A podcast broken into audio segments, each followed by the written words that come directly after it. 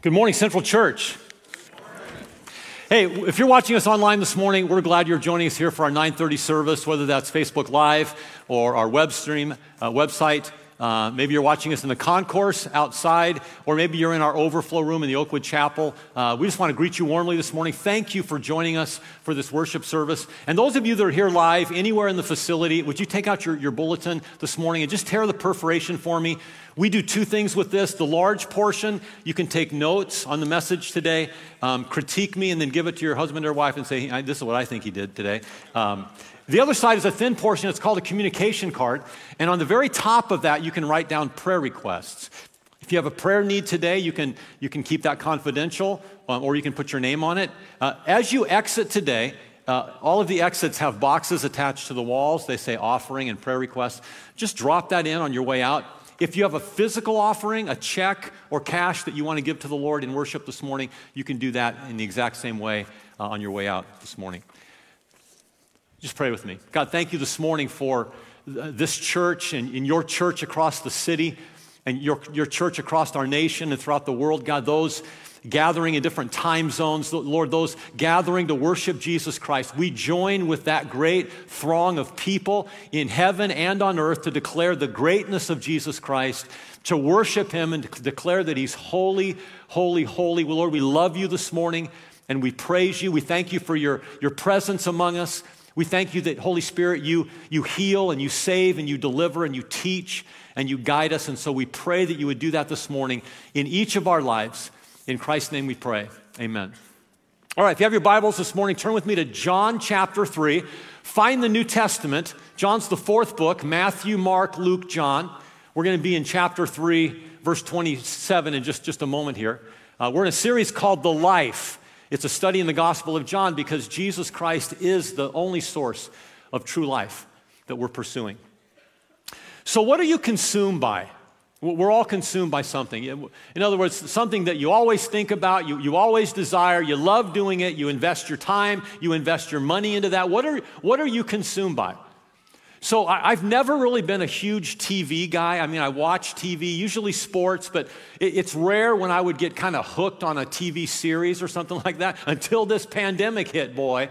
And then all of a sudden, my wife and I were watching Netflix and Prime Video and all that stuff. I've never really watched that stuff before. And there, there have been two or three series that we've just been locked into. I mean, I didn't know what binge viewing was until now. Like we're burning through episodes so fast, it's like silly, you know. But but you get consumed by things. What are what are you consumed by? Are, you cons- consumed with your, your favorite sports team? I'm sure Bucks fans and Chiefs fans right now are pretty consumed with what's what's going on there. Uh, are you consumed with reading? I mean, many people, they, they set goals every year, how many pages they want to read or how many books they want to read. Are you, are you consumed with politics? Well, that's going down the drain pretty fast. So, what about like video games? Are you consumed with, with video games? Well, what's, what's consuming your life? You know, to be consumed with something can be, can be crippling and it can be destructive and restrictive in our lives. If you have an addiction to, to alcohol or drugs or gambling or sex, that can be a really debilitating uh, c- consumption of your life. Um, but not all, be, being consumed with, with some things isn't bad. Think about the, the, the people that rise to greatness in their particular fields or their particular professions. I mean, they're consumed with what they do, right? Uh, Michael, uh, uh, Michael Jordan, Kobe Bryant, LeBron James, they're all consumed with basketball. And from an early age, they were driven to be great in that area. Itzhak Perlman is probably the greatest virtuoso violinist of our day, uh, pro- maybe the greatest ever. Uh, at four years old, he contracted polio and lost use of both of his legs. By, by age 10, he gave his first recital. By age 13, anybody remember, remember the Ed Sullivan Show? Age 13, he's on the Ed Sullivan Show. Uh, age 18, he's playing at Carnegie Hall. He's, he's received 15 Grammys, Presidential Medal of Honor. He's received every possible medal that you can, every award that you can possibly get. He's consumed from age four with the violin. And you mix that obsession with talent, and, and it produces greatness. Being consumed isn't always bad. In fact, what we're going to learn today in John chapter 3 and I want you to write this down. True disciples become consumed with Jesus. True disciples become consumed with Jesus. We're going to begin reading in John chapter 3 here in a second. Let me give you a little, little background to this text. So, the first 21 verses of, of John chapter 3, Jesus is having a, a conversation with a man named Nicodemus. Uh, he's a Pharisee, he's a Jewish religious leader. Well, that changes, and the scene changes, and the context changes. Jesus and his disciples go to some of the rural areas of Jerusalem. So the context shifts from Jerusalem to the rural areas outside of Jerusalem. Jesus and his disciples begin to baptize in one of those areas, and John the Baptist and his disciples also begin to baptize people in, in that same similar region. Well, the, the, a, a contention arises between John's disciples and a Jewish person, we don't know who it is, the text doesn't tell us, about this issue of ceremonial cleansing or purification through baptism. And in the context of that conversation, we don't know exactly what the, the contention was, but, but John's disciples bring it to John. And essentially, they say to John, Hey, hey John, listen, um, remember Jesus, the Lamb of God who takes away the sins of the world, he, he on whom the Holy Spirit falls. Remember that Jesus, the, the one you said, this is the one? Well, well, he and his disciples are, are baptizing folks out by us, and, and everyone's going to him. Like, dude, you're, you're losing the show. Like, pe- people aren't following us anymore. They're, they're, not, they're not following you anymore. Uh, they, all seem to be more interested in go, going out to Jesus. And in verse 27, we see John's response to that. He says this John answered and said, A man can receive nothing unless it has been given him from heaven. Let's pause there. A man can receive nothing unless it's been given him from heaven. In other words, everything we have, everything we've received has come from God. John is telling us don't hold too tightly to what you have. Don't, don't hold too tightly to your money. Don't, don't hold too tightly to your possessions. Don't hold too tightly to your job. Don't hold too tightly to your relationships. If you have a ministry, don't, don't hold too tightly to your ministry. Because remember what Job taught us? The Lord gives and the Lord takes away. And the most important part of that verse blessed be the name of the Lord. The Lord gives and the Lord takes away. Blessed be the name of the Lord. Don't, don't cling too tightly to what you have in life. It's, it's been given you from God, and it can be taken away by God. And if He takes it away, our response is to be, Blessed be what? The name of the Lord. Charlene and I consider the, the last 10 years of our lives as incredibly blessed. What, what an amazing privilege to be a part of Central Church. For, for us to be, to be given the opportunity to serve and to lead in the capacity we've had is absolutely amazing. We're, we're humbled by that. But, but a, a point is coming when a younger man is going to step into the ministry here. And, and I'm going to fade into the western sunset or somewhere where it's warmer. And I hope I have the maturity to say, with this ministry, the Lord gives and the Lord takes away. Blessed be the name of the Lord. Amen? Hold loosely to the things God has given you because a day is coming when you may not have those. John's ministry was being taken away. John's role was completely changing. The disciples are coming almost, almost assuming that John's going to say, You're kidding me. They're going to Jesus. We got to do something about that. I'm going to hold on to my ministry. Everything a person has has come from heaven. Amen. Blessed be the name of the Lord. Verse 28.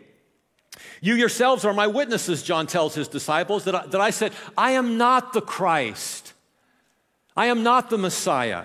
I am not the one to be pursued. I am not the, the one to be worshiped. I am not the one to be esteemed. I am not the one to be glorified. I, I am not the one to serve. The, the one coming after me is the Christ. I am simply sent ahead of him to prepare the way. He who has the bride is the groom or the bridegroom. But the friend of the bridegroom, that phrase in our day would mean the best man. The friend of the bridegroom or the best man who stands and hears him rejoices greatly because of the bridegroom's voice. The, the, the, the best man is happy when he sees his friend overjoyed by this woman that God has brought into his life. He's not jealous, he's not insecure that his best friend is now getting married. He celebrates that. He celebrates the joy that his friend feels as he is ready to embrace his bride. So John is able to say, This, this joy of mine is made full. I'm not bitter because I'm losing a ministry. I'm not bitter because the, my, my, my, ministry is changing direction. My life is, ch- I'm not bitter because I'm losing this. I'm overjoyed because Jesus is getting his bride. Verse 30, you've read this before. He must increase, but I must decrease. He who comes from above is above all. He's talking about Jesus, he came from heaven. He who is of the earth is from the earth and speaks of the earth. He who comes from heaven is above everything. Verse 32 what he has seen and heard, he's referencing Jesus, what he has seen in heaven and heard in heaven, he brings the message of heaven. Of that, Jesus testifies to us that he's the Son of God, that he came from heaven to save the world from its sins. What he has seen and heard, of that he testifies. And this is one of the saddest verses in all of Scripture.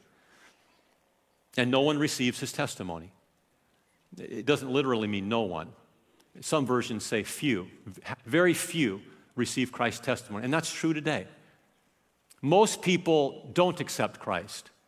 It, it's, it's, it's the few that, that do accept Christ. Um, I hope you're part of that few. But what a, what a sad verse that God sent his son and he came and he testified of heavenly things and he testified of God, and, and not very many people really responded. Verse 33 But he who has received Christ's testimony has set his seal to this that God is true. For he whom God has sent speaks the words of God. For, he himself, for God, him, God gives him the Spirit without measure. Verse 35 The Father loves the Son and has given all things into his hand. He who believes in the Son has eternal life, but he who does not obey the Son will not see life, but the judgment or the wrath of God abides on him. I want to share with you this morning four confessions of a true disciple. In other words, four things that if we got up every morning as Christ followers, if we made these four declarations every morning, our day would be headed in the right direction. If you're taking notes, you can follow along. The first one's this it's all about Jesus. It's all about Jesus. It's not about me. We're talking about the testimony of John the Baptist. Four things we can also confess as true disciples of Jesus Christ. The first is this it's, it's, it's all about Jesus. John's life was significantly changing. He was transitioning in his life from the star of the show to a stagehand. No one willingly does that. No, no human willingly transitions, voluntarily says, you know, I don't really like being the star. I want to be the best supporting actor, or, or I want to be a stagehand that's never on camera. No one ever, LeBron James has never gone to a coach and said, you know what, coach? I just want to play like five or 10 minutes a game. And, and you know what? I, I don't need to be the highest paid player in the league. And, and, and I don't need Gatorade endorsements. And, and you know what? After the game, I don't, I don't, I don't really need to you know, have the press come to me and ask me. I don't, I, don't, I don't need any of that. No one's ever done that because we love being the star. No one does that except a follower of Christ. No one does that except a, a disciple of Jesus Christ who understands their calling is to, is to not be the star, but to be a stagehand. And that's the call of a disciple. Here, here's what it says in verses 28 and 29. You yourselves are my witnesses that I said, this is John speaking, I am not the Christ. You know, some of us would do good every morning to, to wake up and say, I'm not the Christ. I'm not the Messiah. I'm not the one that needs to be worshiped. I'm not the one that needs to be pursued. I'm not the one that needs to be affirmed. I'm not the one that needs to be recognized. I'm not the one that needs to be glorified. He said, I'm not the Christ, but I've been sent ahead of him. He who has the bride is the groom, but the friend of the groom or the best man who stands and listens to him rejoices greatly because of the groom's voice. The, the groom is so overjoyed about getting married to this woman And so John says, This joy of mine as the best man has been made full. Okay, these verses right here, they cut at the heart of our desire to push ourselves to the front. These verses cut at the heart of our desire to promote ourselves, to, to, to, to feed on affirmation, to, to step into the spotlight, which is what our flesh wants to do. The, these verses work against that. While the world worships stars, Jesus tells us to slide into obscurity, to, to step out of the spotlight, to, to go from being the star of the show to a stagehand. John says, I'm not the Christ. I'm not the Messiah. Heck, I'm not even the groom. I'm just the best man. What's the role of a best man or a friend of a groom in Jesus' day? There were several. A little bit different than our time. In those days, the, the, the friend might have contributed significantly financially to the wedding and the, and the reception. He, he, may have, he may have just wanted this thing to be such a blessing that he helped financially with that.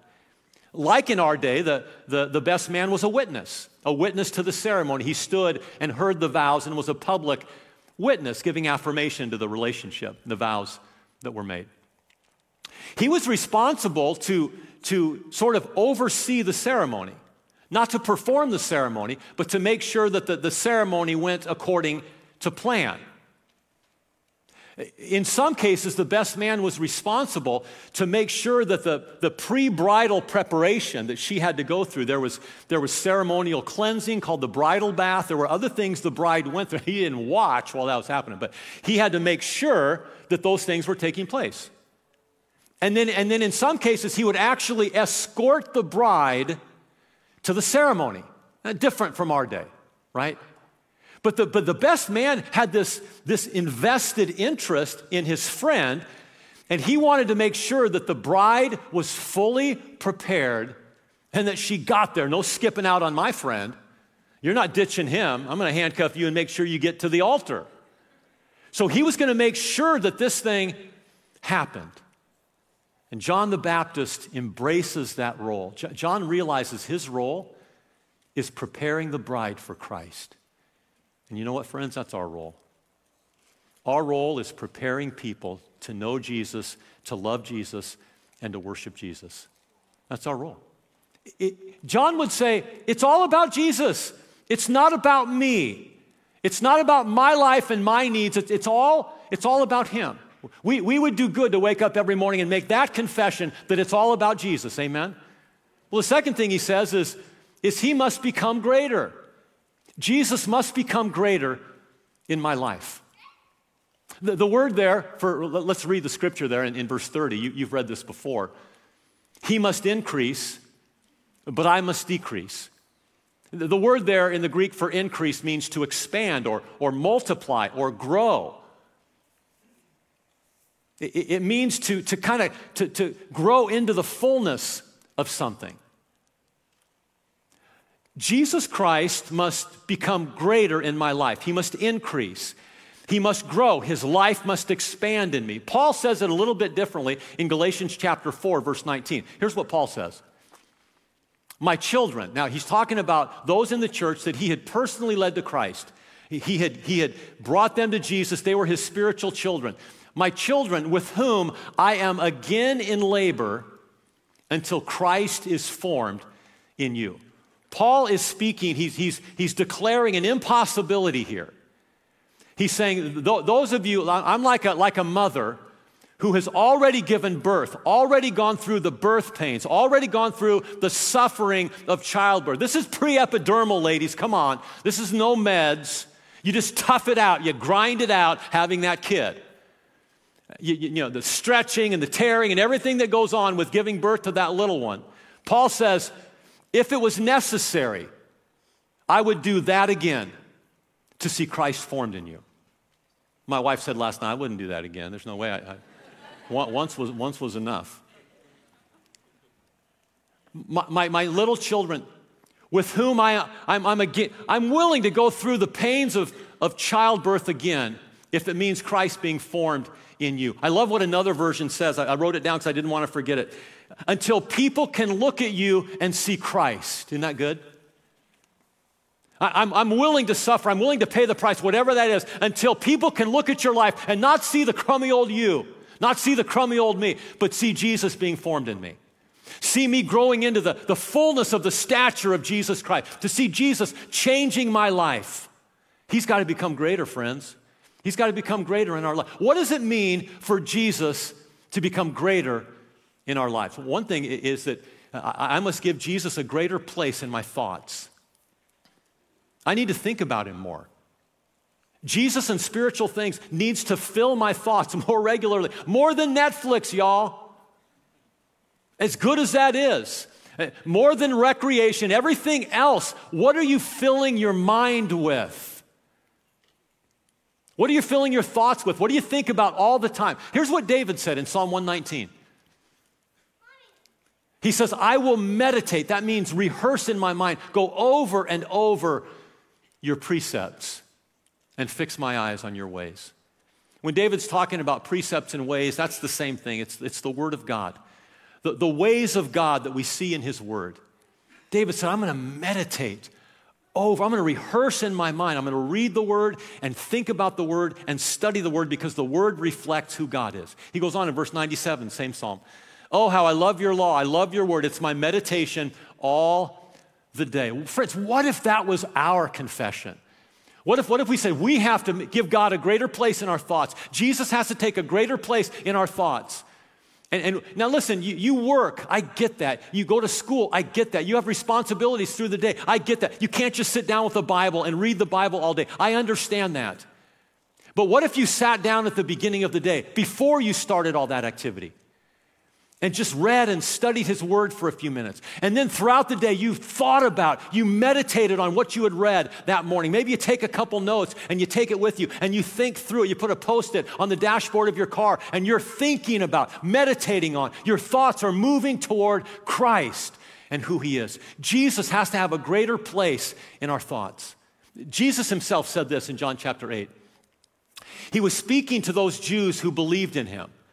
Jews that already had faith in who he was.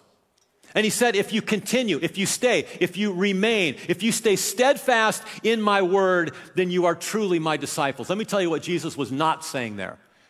Jesus is not saying if you read the Bible and if you go to church and if you pray, then you'll be a Christian. This isn't a salvation by works. Jesus is saying, if you're truly my disciple, the evidence of that is that you're going to be in my word. You're going to stay in my word. You're going to abide in my word. You're going to love my word. If you love me, you're going to love my word. It's just, an, it's just a reality of discipleship. Jesus expects us to continue and stay and abide and remain in his word, to fill our minds with his truth. Philippians 4 8, if there's anything good, if there's anything excellent, worthy of praise, noble, let your mind dwell on these things. Not only do we need to, to give Jesus a greater place in our thoughts, but we need to give Jesus a greater place in our relationships. What if, in every one of your relationships, your approach was not, what can that person give me? How can that person meet my need? What can I get from them? What if that was not the question you, you asked of every person in your life that you have a relationship with? Whether it's a spouse, a child, a friend, someone you work with, a family member. What if it wasn't, what can I get from this person? What if the question you asked of every relationship in your life is, what does God want to do in this person's life and how can I help them get there? Just think about that for a second. What does God want to do in my friend's life? What does God want to do in my girlfriend's life, my boyfriend's life that I'm dating? What does He want to do in my spouse? What does He want to do with my children in their lives? And how can I help them accomplish that? Husbands, can I just speak to you for a second? You'd have a different woman if that was your, your commitment. You'd have a different woman if you got up every morning and said, What does God want to do in my wife's life? And how can I help her accomplish it? What can I do to draw her closer, bring her closer to God's purpose for her life? You know what, guys? You'd be less offended. less, put off, and more forgiving, if that was right. ladies, how about you? What if it wasn't, he never gives me what I need, he never listens, he, he's not emotional, right? He never cries. What if it was just, what does God want to do in my man's life? And how can I help them get there? Can you imagine a marriage if both of the people had that commitment? And if you're single t- today, right now, and you're dating someone or, or looking forward to dating and getting married, let, let me just give you a little clue here. That's the person you want to marry. The person you want to marry is not, what can I get out of this relationship? How can you meet my needs? The person you want to find is, what can I do to help that person fulfill God's purpose in their life? Can you imagine that kind of relationship, that kind of, of, of marriage, that kind of family, that kind of friendship? If both of you are just saying, it's not about me, I'm going to give Jesus a greater place in my thoughts, and I'm going to give Jesus a greater place in my relationships. I think everything would be different. So, so here's, here's confession number two. He must become what? Greater. Number one, it's all about Jesus. Number two, he must become greater. And number three is this this is the painful one. Get ready. I must become less. Ouch. We, that, that's the one we don't like. We don't want to become less, we want to become more. We want to be the star. We want to be the center of attention. We want to be the one everyone likes and worships and adores. But I have to become less. What does it mean to become less? Well, we'll look at the verse again, verse 30. He must increase, but I must decrease. Confession number one, it's all about Jesus. Confession number two, he needs to become greater. Confession number three, as you begin your day, every morning, I must become, say it with me, less. What does that mean? What does that look like in a life? Well, the first thing is you need to talk about yourself less. You need to talk about you less. Uh, we've all had the, the, the, person in our life that we, we tell them something about us, and for the next 10 minutes, they, they tell us about how they did that or, or how they experienced that. And we're like, wait, I thought we were talking about me. And all of a sudden, we're, we're talking about, they're talking about themselves for, for 10 minutes. Charlene and I call those when we's. They're when we people. You, you tell them something about your life, and they say, Yeah, but when we were in school, yeah, when we worked there, yeah, when we, when we, when we, we don't care. Okay, now let me, let me pause because God wants to use your pain. God wants to use your experience. God doesn't want anything in your life to be wasted. He wants to leverage it for ministry to help people. So there is an appropriate time for you to interject into that conversation what God has done in your life. I'm not saying that. But it's not all about you. Just have a little self awareness as you step into conversations with people that maybe we should just listen. Maybe we should just pay attention to what they're saying. Maybe we don't need to always reference how we've dealt with that and what's going on in our lives. We need to become what? Less. We need to talk less about ourselves and we need to seek attention less. We need to be comfortable not always getting the attention of people. So, so when we get up in the morning and we get dressed before we go out of the house, you need to dress appropriately. Physically appropriate, in terms of what you're going to be doing that day, appropriate. You need to dress in a way that's going to give you confidence if you're, if you're leading something or you're going to be in front of people or you're just in relation. You need to dress appropriately that you feel secure, you don't feel weird or anything. But the way you dress doesn't need to draw attention to you. You don't need to have everybody, wow, like, wow, you look good. You don't need that. But, but see, our, our flesh wants that. If we're going to become less, it can begin with something simple like, like how we dress for the day. You know, humor is, is awesome. We, we had a couple of guys here this week, the date night comedy thing. They were absolutely hysterical for, for 45 minutes. We're just belly laughing. It was awesome. But in relationships, we don't need to be the class clown. We don't need to be the life of the party all the time. We don't, we don't always need to be cracking the joke to get people laughing. Ha, what a funny guy. What a funny lady that is. Well, let, let's be funny. Let's have a sense of humor, but let's don't use that to always draw attention to us. Okay, you're here right now with either by yourself, maybe with a friend, maybe with a spouse, maybe with family members, or whoever's around you right now. But I want you to think about the person in your posse right now, the person in your clan that's the most competitive. Okay? Now, I want you to point to them. Who's the most competitive person right now in that group? All right. For, this is easy for some. Now, this is me. So, this is my story. So, I, I told you that we're not supposed to talk about yourself, and then I'm gonna tell you how I'm going to talk about myself, okay? me, me, me, me, me, me, me, right? Okay. I've, I've had a struggle in my flesh with being competitive. I've been overly competitive. Part of that competitiveness has, has helped, had helped me in basketball um, to become a good player. I was super competitive. But, but most of that competitive, competitiveness was unhealthy.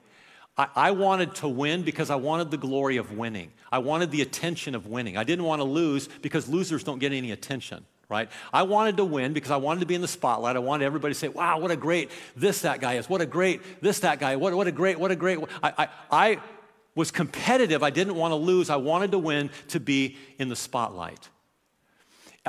I couldn't even play a table game with my family without practically beating my kids up and cursing my wife if I didn't if I didn't win. I mean that's a little bit of an overstatement, but but I was super comp- I can God has worked in my life. God has softened that area of my life. God has humbled me in, in that area so that I can actually play a table game with my family, with my wife not wanting to divorce me and my kids not hating me. It's a wonderful feeling. It, it really is. You don't have to win at everything. You can play the game, enjoy the family, enjoy the people that are there, and not win and be okay with that and applaud the one that wins. Like I'm learning that, that we can do that. people always ask, what would Jesus do, right? What would Jesus do in every situation? If Jesus played football, you know, would he hit the guys hard? It's like, come on. Yes, he, he'd crush them, actually. I mean, he'd play hard within the rules. You know, would, if Jesus played baseball, would he take the, the shortstop out at second base on a double? Of course he would. That's the game. He just wouldn't cleat them, right? Okay, so what about board games? Like, like how would Jesus play board games, fam, family board games?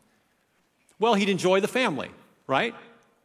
And he'd, he'd just enjoy being with people. And he'd love, to, some people say, well, he'd lose because he's so humble, he wanted everybody else to feel good. No, I don't think he would. I think he'd win everything because he, he would know every answer for sure, right? But I don't think he would lord it over us. I, I, think we wouldn't mind having Jesus win. But can, can you compete and, and, enjoy the, the journey of competing without having to win? That, that we have to become less and, and, not need to be in the spotlight. And, and the last thing is related to becoming less is we, we have to die to every desire of our flesh that isn't the will of God. We have to say no to everything that we want to do that God doesn't want us to do. And, and that, that begins with sin. That begins the things that we know are sinful and wrong. We have to die to our flesh and say, No, I'm going to become less. Jesus is going to become more in my life. I'm going to say no to that temptation in my life. But it also has to do with things that are good, that we just want to pursue, that maybe God doesn't want us to pursue. And so 11 years ago, I was coaching high school basketball and teaching at a Christian high school and having the time of my life. I mean, we had, we had a basketball program that, that had risen in the area. We, we won a league championship the year before. We, we had all of our kids back. I mean, we were going to just absolutely dominate. And at that time, I got a phone call from a local church pastor that said, Would you, would you pray and consider being my associate pastor? It was a small church. I'm like, eh, I don't think so. Like, I'm loving this. I love coaching. I love these guys. I, I love being around students. I, but it was the will of God to, to take that position, to go back into pastoral ministry. How many of you know you have to die to things that aren't bad? But God's not calling you to that. Sometimes you have to, you have to die to a relationship. If you're in a dating relationship, sometimes you have to say no. That I, they're a great person, but they're not the person that God wants me to be with. And that's painful and it's hard, but you have to die to your own feelings. I, I ran across a, an article by Jon Bloom called Die to Your Flesh and Live. It's a battle. It's a battle to say no to our flesh. Uh, your flesh will fight you. He says when we should be watching and, and praying to the Lord, our, our flesh really wants to sleep. When we should be sleeping, our flesh finds Facebook fascinating. When we should be diligently teaching our children God's word, our flesh would love to just watch a relaxing, family friendly movie. When we should be meditating on Scripture, our flesh becomes a fountain of ideas for reorganizing the room and improving the yard and critiquing the political candidate. Isn't that true? When we should be doing this, our flesh wants to do something else. When we should be cutting our calories, our flesh demands a sugar laced snack like a cinnamon roll or a chocolate donut. When we should be relishing the joy and freedom of sexual purity and fidelity, our flesh desires to imagine or view defiling and lewd images. Here's what Peter says about dying to ourselves. He personally, Jesus, carried our sins in his body on the cross so that we can be dead to sin. Say, dead to sin. The power of Christ's death and resurrection gives us the power to say no. We can be dead to sin and live for what is right. We can do the will of God. By his wounds, you are healed. Point number one is it's all about Jesus. Point number two is Jesus needs to become greater in my life. Point number three is I must become less. And point number four is I must sacrifice my reputation. I must lay my reputation on the altar. Let's read this verse as we close. Whoever receives Jesus' testimony sets his seal to this that God is true. Sets his seal to this. Now, that's a word picture. Some of your versions don't say sets his seal. Do you know what a seal in, in, uh, in Bible times was? Even today, but we don't use it as much. It was, it was a mark of an owner. Uh, wax would be melted, and they, they may have had a signet ring or some other mark that they would press into the wax, and it declared that they owned that. It was theirs. You, you sent a, a letter on the envelope, you would seal it with wax, and then your signet ring or the mark of, of who you were. You, you put your public seal on that thing. You owned it, you put your name on it. Let's read that verse again. Whoever receives Jesus' testimony, whoever determines that they're going to walk with Christ, sets their seal on it that God is true. In other words, you're not afraid to publicly say, I believe in Jesus Christ. You're not afraid to put your signature, your, your mark, your seal on what you believe. I believe that Jesus Christ is God in the flesh. I believe he, he came to the earth, that he was born of a virgin. I believe Jesus lived a sinless life, that he died a criminal's death on the cross, that he took my sin and your sin upon himself. I believe they put him in a tomb. I believe after three days he rose from the dead. I believe later he ascended to heaven, and now he's sitting at the right hand of the Father, far above all rule and power and authority and dominion and every name that's named, the highest place in the universe. I believe there's no other name by which you must be saved except the name of Jesus Christ, and I'm willing to put my seal on it. I'm willing to publicly declare that Jesus Christ is everything the scriptures teach, and I believe it. I don't care what you think. I will set my seal on Jesus Christ. It's all about Jesus. He has to become greater. I have to become less. And I have to sacrifice my reputation. Stand with me this morning. Let's pray. Open your heart to the Lord this morning. God, we come to you today. These words are hard for us. You're calling us to step out of the spotlight and into obscurity.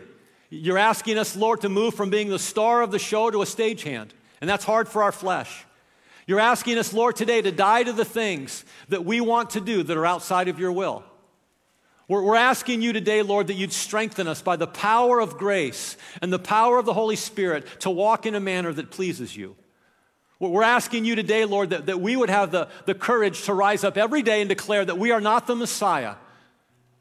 That it's not about us, it's all about Jesus. That Jesus, you would become greater, that we would become less.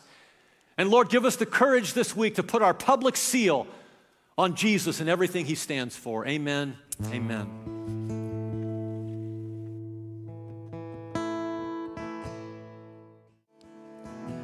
True disciples become consumed with Jesus. It's okay to be consumed with something, right? May, may you rise in the grace and the power of the Holy Spirit every day and declare these four things. It's all about Jesus.